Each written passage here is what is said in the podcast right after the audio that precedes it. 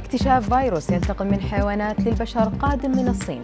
الموافقة على أول علاج موجه لنوع جديد من سرطان الثدي. أربع عادات يومية تفسد الساعة البيولوجية. تقرير بريطاني عن سمنة النساء يشعل غضب العراقيين. أبرز أخبار الساعة الأربع والعشرين الماضية في دقيقتين على العربية بودكاست.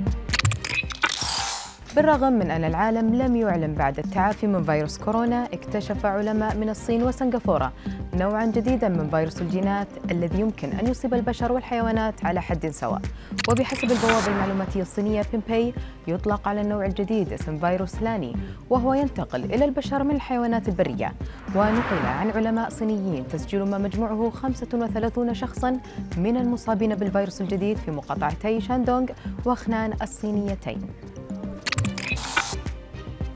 وافقت إدارة الغذاء والدواء الأمريكية على دواء يهدف إلى علاج نوع جديد من سرطان الثدي يسمى هيرتو لو وهو مخصص للمصابات بسرطان الثدي المتقدم الذي لا يمكن إزالته جراحيا أو انتشر إلى أجزاء أخرى من الجسم.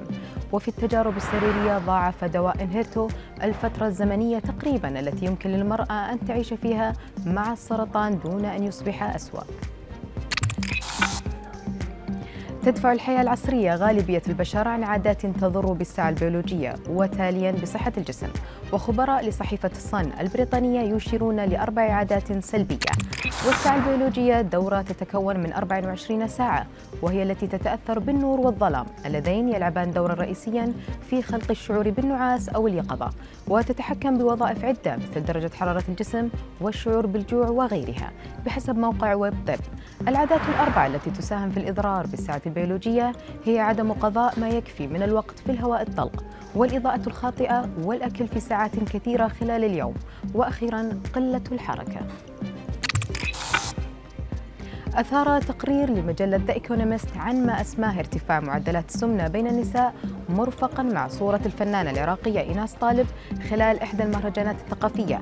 أثار عاصفة من السخط وردود الفعل الغاضبة في منصات وشبكات التواصل الاجتماعي العراقية. واعتبر كثيرون من رواد تلك الشبكات أن إرفاق صورة فنانة عراقية مع التقرير المثير للجدل يعد ضربا من التشهير والإساءة للعراقيين عامة. وعدم احترام الخصوصية مطالبين المجلة البريطانية بتقديم الاعتذار وحذف المنشور.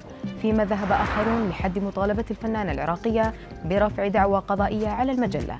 على خلفية نشر صورتها مرفقة مع تقرير يتناول موضوع سمنة النساء.